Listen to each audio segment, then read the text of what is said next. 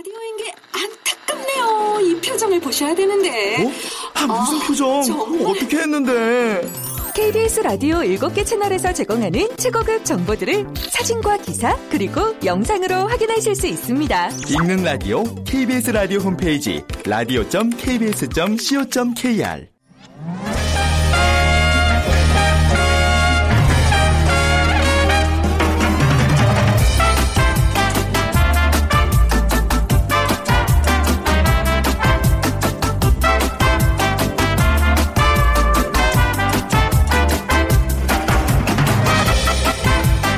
안녕하세요. 빅데이터로 보는 세상 아나운서 최원정입니다. 매일 아침 푸시맨 덕분에 겨우 몸을 실은 러시아와 지하철에서 그리고 퇴근길 끝없이 빨간 불빛이 이어지는 정체 구간에서 피곤함, 답답한 마음과 함께 이런 생각이 들곤 하죠. 아, 이제 한 시간만 늦게 출근하고 늦게 퇴근하면 얼마나 좋을까 이런 생각 말이죠. 실제로 직장에서 오전 10시 이전에 근무를 시작하면 직원들의 건강을 해치는 것은 물론이고요. 스트레스도 더 심하게 받는다는 연구 결과가 나왔습니다. 자율 근무제가 진행되고 있는 직장들이 있기는 하지만요. 우리의 여건상 주변의 눈치를 보지 않을 수 없는 현실이 더욱 아쉽게 느껴집니다. 자, 잠시 후 세상의 모든 빅데이터 시간에는요. 어, 자율 근무 시간 아까 말씀드렸다시피 이제 근무 시간이라는 좀 주제로 자세한 얘기 나눠보도록 하겠습니다. 그리고 오늘 어, 월드 트렌드 빅데이터로 세계를 본다 마련돼 있습니다. 항공 노선을 또 분석해 드리겠습니다. 자, 빅퀴즈 먼저 드리죠. 오늘은 우리나라 최대의 섬, 제주도에 관한 얘기 나눠볼 텐데요. 제주도의 또 다른 이름은 네, 삼다도죠. 세 가지가 많다고 하는데요. 다음 중 제주도를 대표하는 세 가지 내용이 아닌 것을 골라주시기 바랍니다. 1번, 돌. 2번, 바람. 3번, 여자. 4번, 평양냉면. 아, 평양냉면. 예. 어제 이어서 또 냉면 얘기가 나와서 네, 배가 고파지는군요. 자, 방송 들으시면서 정답과 함께 다양한 의견들 문자 보내주세요. 오늘 당첨되신 분께는 3만원 상당의 문화상품권 드립니다. 휴대전화 문자 메시지 지역번호 없이 샵9730으로 보내주시면 되고요. 짧은 글은 50원, 긴 글은 100원의 정보 이용료가 부과됩니다.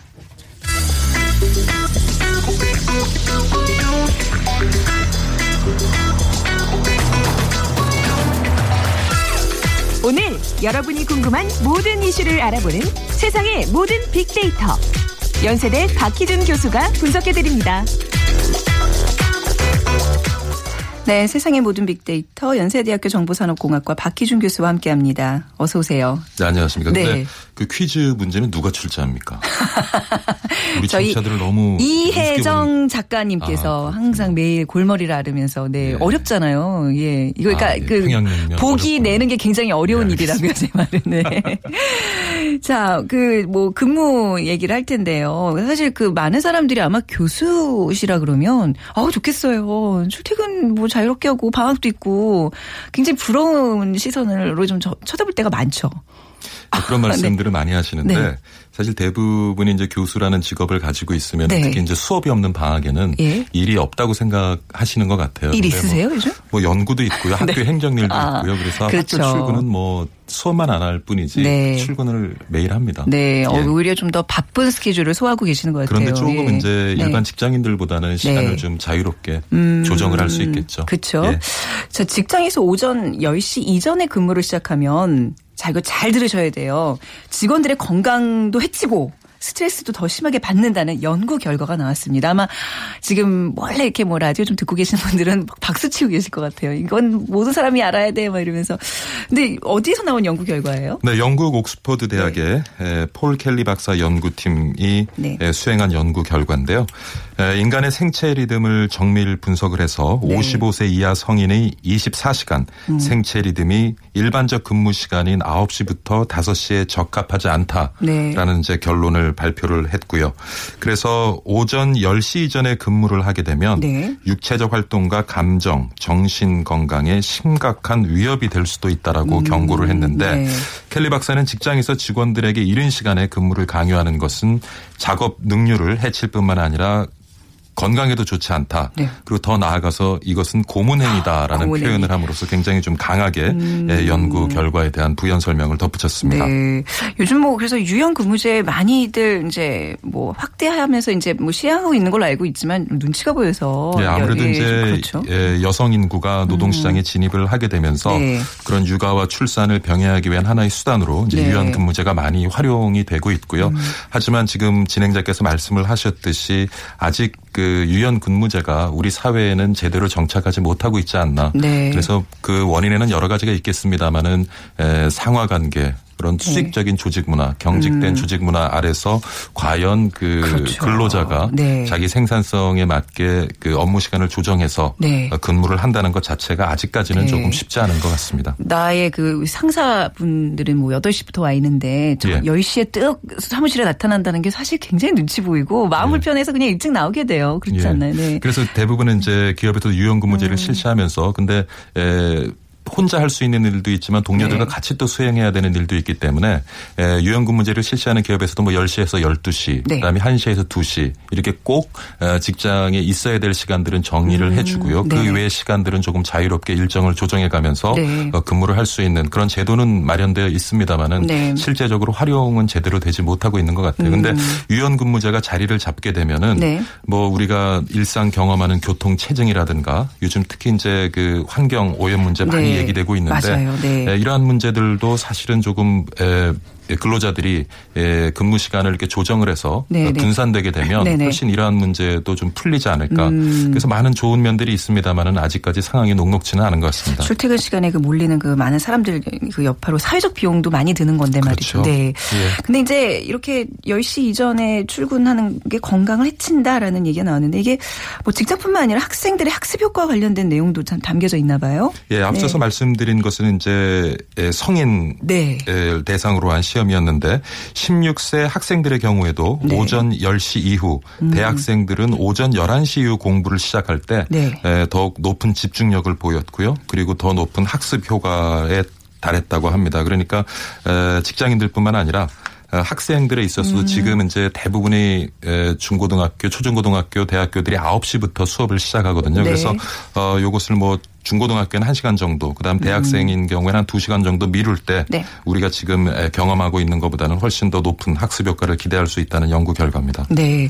그러니까 만약에 이제 학생들 10시부터 수업 시작하고 뭐 이러면 참 뭐 다들 좋아할 것 같은데 또 그러면 분명히 그런 또 폐해도 있을 것 같아요. 아침에 학원 보내는 부모님들 계실 것 같아요. 그렇죠? 그리고 이제 네. 그 맞벌이 하시는 맞아요. 그게 가장 큰 맞벌이 문제죠. 하시는 분들은 에, 아마 등교 시간이 10시로 음. 늦춰지게 되면 아침에 좀 더 많은 어려움을 또 겪게 되겠죠. 그렇죠. 예. 네, 확실히 이제 아침 일찍 뭔가 이렇게 출근을 해야 되고 학교를 가야 되기 때문에 직장인, 뭐 학생 모두 다 이렇게 우리 현대인들이라면 수면 부족에 시달리는 것 같아요. 그러니까 5분만 더, 10분만 더 그 아침에 달콤한 잠의 유혹을 뿌리치기가 참 쉽지 않잖아요. 예. 네.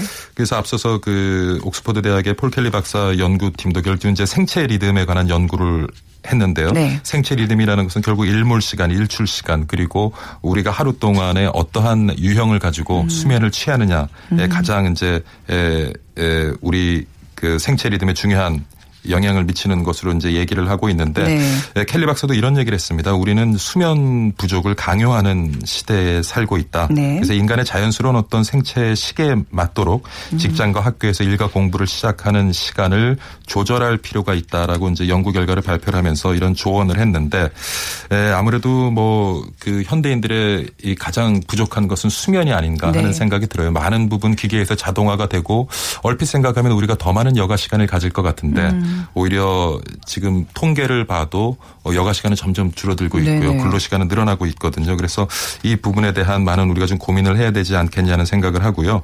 그 다음에 그 지난해 발간됐었죠. 미야자키 소이치로 이 수면 전문가입니다. 네. 일본에서 발간된 책인데 병의 원인은 수면에 있다라는 책인데요. 이 네. 책을 들여다보면 우리가 생산적으로 근로를 하고 음. 공부를 하기 위해서는 본인의 최적화된 어떤 네. 그런 수면 유형을 찾아낼 필요가 있다. 근데 방법은 쉽지 않은 것 같아요. 이 책을 들여다보면 한 일주일 정도 아무 일도 하지 않고 하루를 지내면서 졸릴 때 자고 네. 그리고 저절로 눈이 떠질 때 뜨고 아, 정말 예. 소, 소원이에요, 소원. 근데 일주일 정도를 그런 시간을 가지면은 네. 자기에게 맞는 수면 시간. 아. 보통 이제 성인 남녀의 경우는 많은 연구 자료가 있습니다만 7시간에서 8시간이 네. 적당한 수면 시간으로 보고 있거든요. 그래서 어 그러한 수면 시간을 어떤 패턴으로 하루 종일 만들어 가야 되느냐에 대한 어떤 방법을 제안하고 있는데 네. 사실 뭐 우리가 바쁜 일상 중에 일주일 정도 시간을 비우고 자기의 수면 유형을 찾아내는 거는 쉬운 일은 아닌 것 같아요. 음. 그냥 말 그대로 사치죠.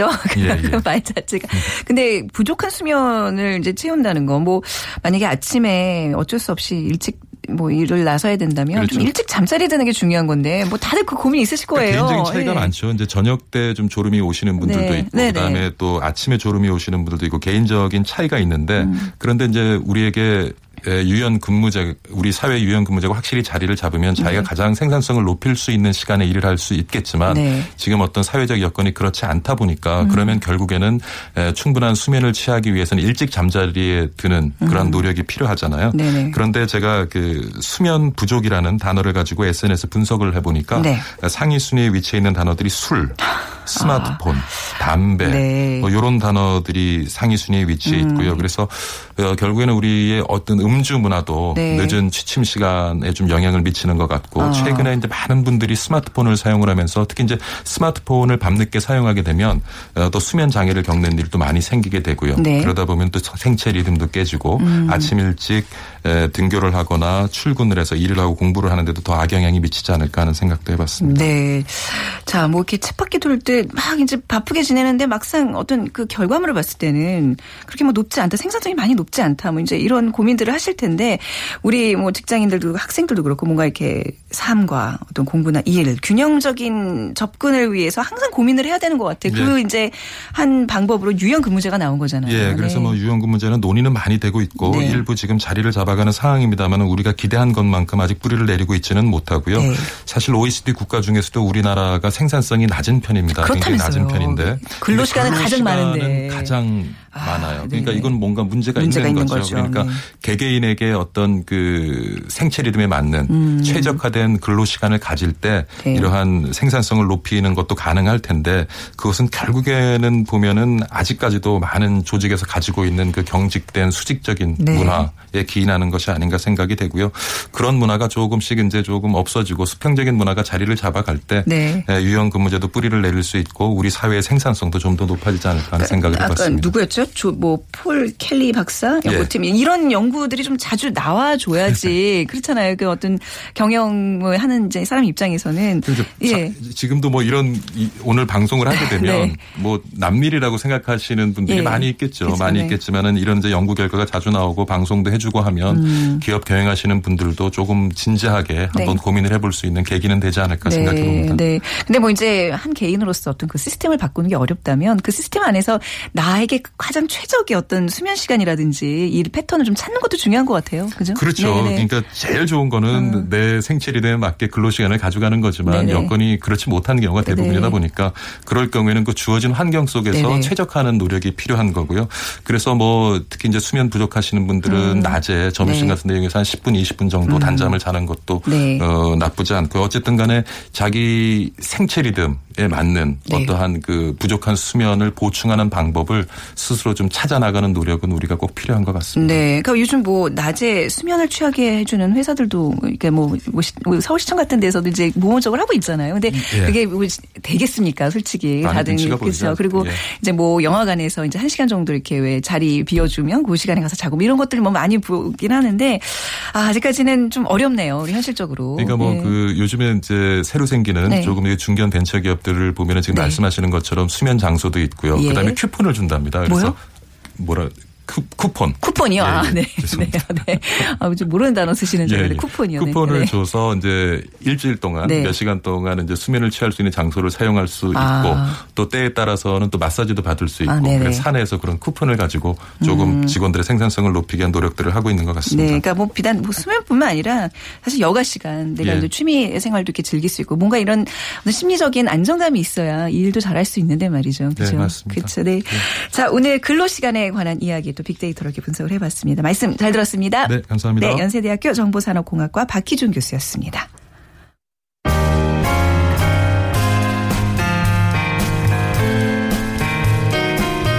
미래를 예측하는 힘, 세상을 보는 새로운 창, 빅데이터로 보는 세상. 최원정 아나운서와 함께합니다. 네, 여름 특집 관계로 요일을 옮겨서 오늘 목요일에 만나봅니다. 지구촌 화제 이슈를 빅데이터로 통해 보는 World Trend 빅데이터 세계를 본다. 자, 르몽드 디플로마티크 임상호 기자 오늘 함께합니다. 안녕하세요. 네, 안녕하십니까. 먼저 빅 퀴즈 부탁드리겠습니다. 네.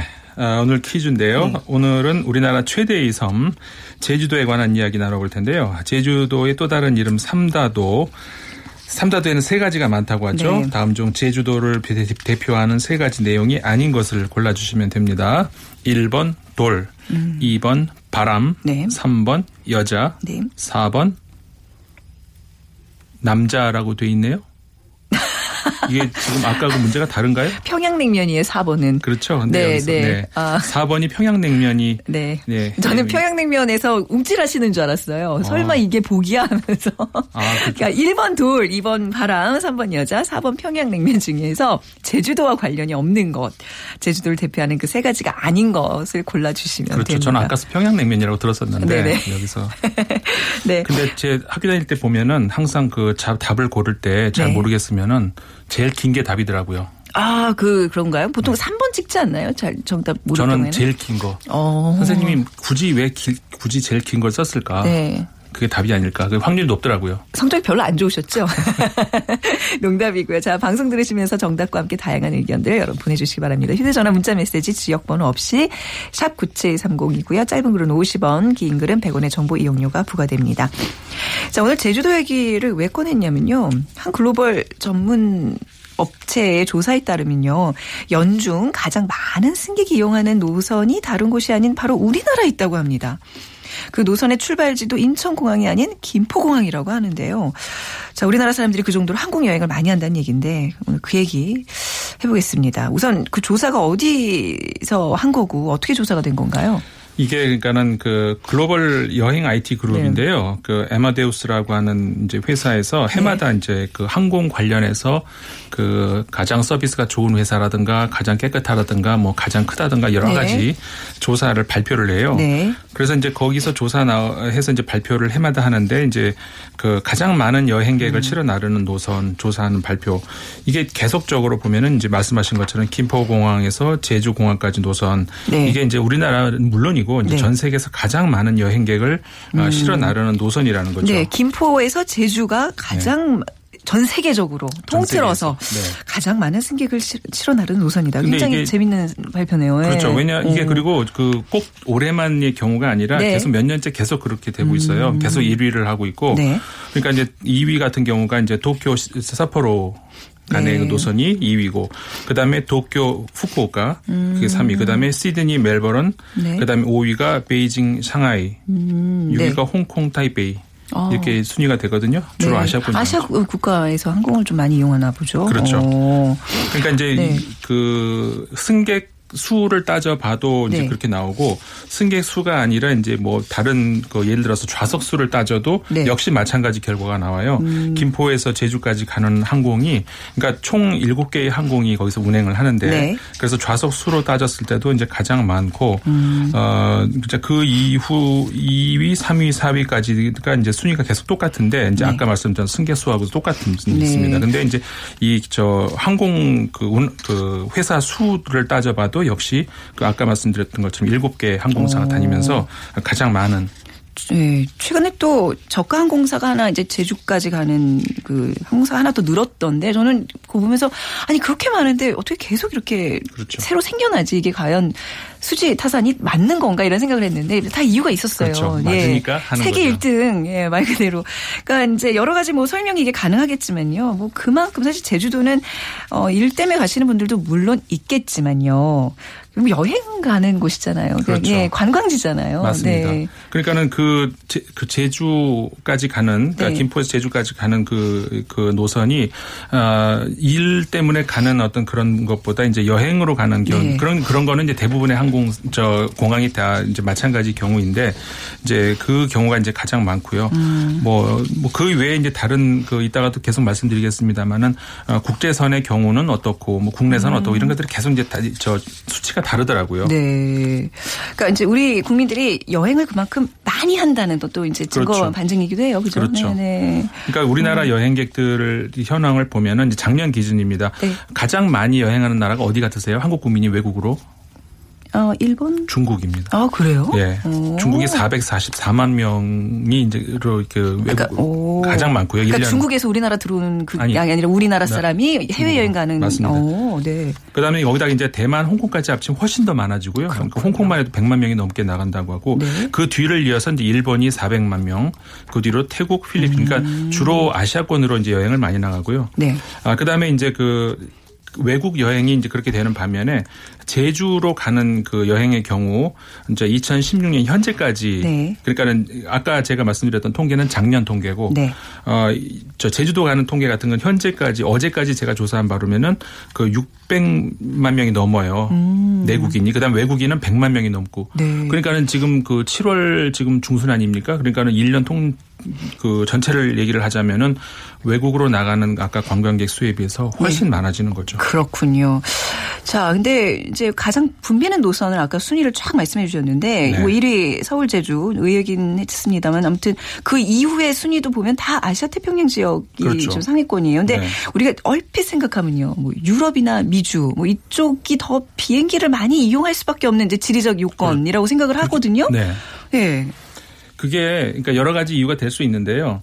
그러니까 이런 보도가 이- 저 유럽에서도 나오거든요. 네. 그러니까 유럽 언론들을 제가 봐도 어 거기서도 반응이 오 그래 이런 네. 예 의외의 반응이라는 그런 음. 기사들이 많이 나와요. 그러니까는 예를 들어서 이제 그 세계에서 가는 가장 많은 여행객을 실어나르는 노선이 어딜 것 같냐 놀랍게도 뭐 한국이다 뭐 이런 식의 네. 보도가 그 사람들도 굉장히 의외의 반응이라는 것이고 특히, 특히 그 이 김포공항이라는 거 아니겠습니까? 그러니까 우리나라 첫 번째 공항은 인천공항인데 음. 네. 인천도 아니고 그 국내선 다니는 김포공항이 예, 예. 세계에서 가장 이렇게 이제 많이 나와요. 근데 유럽 사람들의 경우는 그 물론 비행기도 많이 이용하지만 자동차 여행이 또 굉장히 많습니다. 음. 그러니까 아주 장거리도 자동차로 그렇죠. 끌고 다니잖아요. 네. 그 사람들 20시간이 보면. 넘는 시간도 네. 자동차, 자동차로 여행하는 네. 사람들이 있죠. 어. 외국 여행도 우리나라는 불가능하지 않습니까? 외국을 자동차로 나간다는 거는. 네. 근데 유럽에서는 자동차로 외국을 나가는 경우도 많이 있고 네. 이제 그런 것들이 아, 저 유럽에 비해서 우리가 이제 그 비행기를 더 많이 이용하는 아, 그런 그 이유가 되는 것도 같고 또 인구 밀도도 역시 또 좌우하는 것 같습니다. 우리나라가? 아무래도 네. 인구가 많고 네. 아, 그 렇기 때문에 어, 그 우- 이런 우리가 통상적으로 생각했을 때 의외의 결과가 나오는 거. 그 이외에도 또 우리가 보통 그냥 통상적으로 생각했을 때와 다른 결과가 나오는 것이 보통 우리가 긴 거리를 비행기 타고 짧은 거리는 안 탈 것이다 이렇게 생각을 하지 않습니까? 네. 근데 아까 말씀드렸던 그 순위 그러니까는 어, 제주 그러니까 김포 제주 거리도 어, 전 세계적으로 봤을 땐 짧은 편이고 네. 아까 2위, 3위, 4위 그 순위를 말씀드렸는데 대체적으로 전 세계 10위권 안에 들어 있는 가장 많이 탄 노선 그게 짧은 거리들이에요. 긴 그렇네요. 거리보다 짧은 거리가 한두 많습니다. 시간 내외로 가는 거리들 말씀하시는 거죠. 그렇죠. 네네. 그리고 업무용보다는 레저용이 레저용. 많다는 거. 음. 근데 이제 뭐 그런 뭐 가장 붐비는 어떤 그런 공항 얘기도 좀 했지만 좀 다른 기준들도 있을 것 같아요. 예를 들면 뭐 가장 많은 여행객들이 이용하는 공항이라든지 네. 비행기 수가 가장 많은 공항이라든지 이런 건 조사도 같이 됐나요? 네. 네. 어, 그러니까 이제 그전 세계적으로 역시 네. 전 세계적으로 가장 많이 그 여행객들이 들어오는 네. 여행객들이 붐비는 그런 공항 순위를 어, 쭉 매겨봤는데 어, 1위가 역시 미국이고요. 그렇기 네. 때문에 미국에서 이제 그 어, 하스필드 잭슨 아, 그러니까 이게 애틀란타에 있는 그 어. 애틀란타랑 조지아 도시를 커버하는 그런 공항인데 네. 1억 명이 넘는 1년에 이 작년 기준인데요. 1억 명이 넘는 사람이 이제 공항을 이용을 한다고 합니다. 어, 애틀란타 공항이요? 네. 어, 뭐 JFK 공항 이런 게 아니라요. 네, 네. 오, 네. 그리고 2위가 이제 베이징에 있는 그 네. 북경 네. 국제 공항이고 3위가 두바이 공항이고요. 네. 그 이런 순으로 쭉 나가고 이제 그 아시아권에서는 역시 일본의 하네다 공항이 제일 음. 많고 전 세계에서 이제 5위에 해당되고요.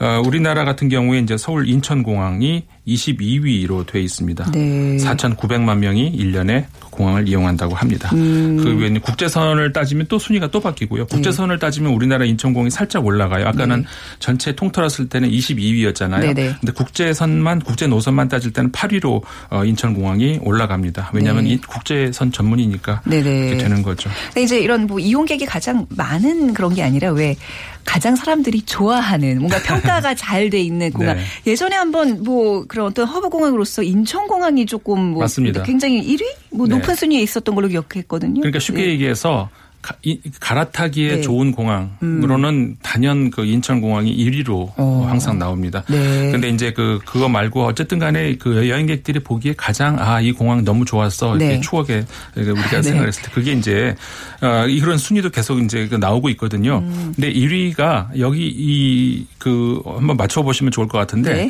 어디일 것 같습니까? 이 가장 그 평가가 잘 나오는 전 세계적으로 네. 국제공항 어디일 네네. 것 같습니까? 아, 저는 이거 알고 있었어요. 아, 예? 예전에 한번 신문에서 본 것 같은데 싱가포르 맞습니다. 창, 창의 공항이. 창의 공항이 예. 예, 단연 1위고요. 항상 네. 1위를 놓치지 않은 것 같아요. 네. 그 다음에 2위가 이제 우리 인천공항입니다. 네. 인천공항이 이제 2위, 인천공항이 2위인 것도 역시, 역시 그 계속해서 2위 자리를 놓치지 않고 있고, 음, 네. 3위가 뮌헨공항이고 4위가 이제 하네다, 일본의 그 하네다 공항, 어, 이런 공항들이 쭉 이제 있고, 주로 이런 그 경우에도, 어, 저 아시아권이 많아요. 그렇죠. 그러니까는 네. 그, 그 창이 공항이 왜 이렇게 평가가 좋으냐?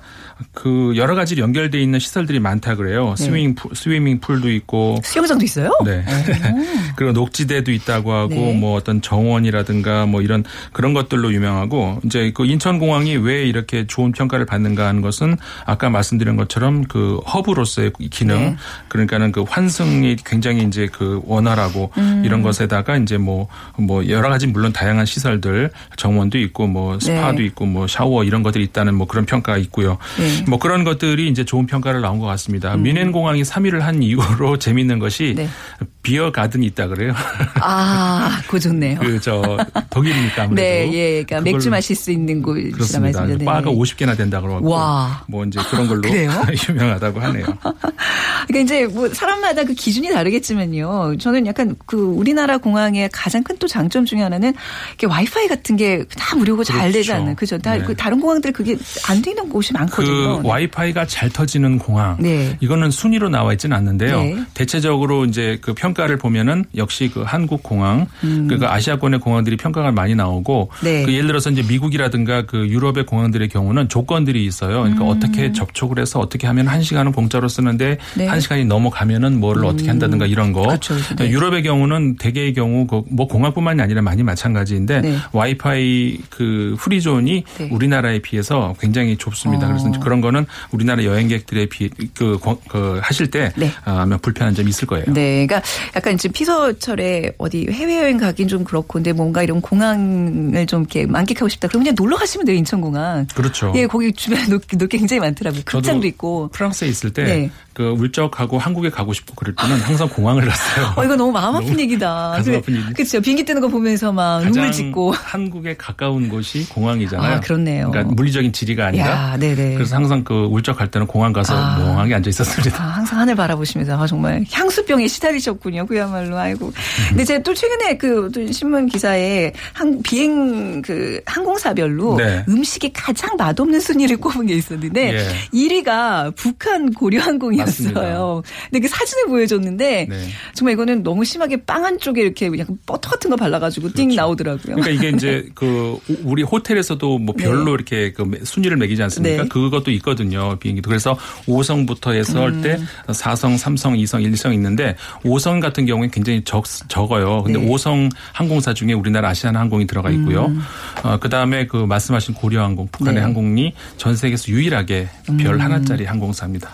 별 하나예요. 네, 유일하게 별 하나짜리가 유일하게. 고려, 고려 항공. 아, 네.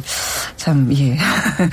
그런데 이제 이 비행기를 타고 이제 뭐 이런 게 항공사를 고를 때 아마 많은 사람들이 요즘에는 워낙 그 항공에 관련된 그 전문 지식들이 많아서 네. 뭐 이렇게 기내 그 자리가 어떻고 뭐 이런 거 그렇죠. 고려하시는 분들이 많아요. 관심들이 엄청 많잖아요. 네, 네. 네. 어떤 게 있을까요? 네. 이게 그러니까는 그 네. 비행기마다 음. 요즘 말씀하셨습니다마는 승객분들이 굉장히 꼼꼼하게 따지세요. 네. 가장 청결한 것, 네. 가장 의자가 편한 것, 뭐 가장 그 음식이 맛있는 것 다 따지는데 이게 또그그 Skytrax라는 그, 네. 그 해외 그 어떤 그 회사가 있는데 여기서 이제 항상 순위를 매기거든요. 네, 네. 어, 그 굉장히 세부적으로 순위를 매겨놨습니다. 그러니까 business class 따로, 음. economy 따로 다, 나- 다 말씀드릴 수는 없을 것 같고.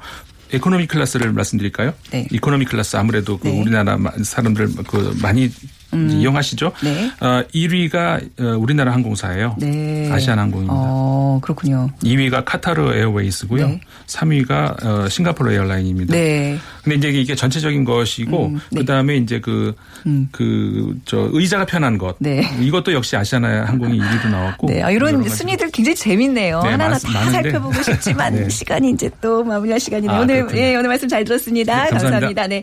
자, 르몽드 디플로마티크 임상호 기자와 함께했습니다. 자, 오늘 정답은 평양냉면입니다. 6030님 뭐 택시가 손님이 너무 없습니다. 점심은 냉면으로 해야겠어요 하셨는데 맛있게 드시기 바랍니다. 문화상품권 드릴게요.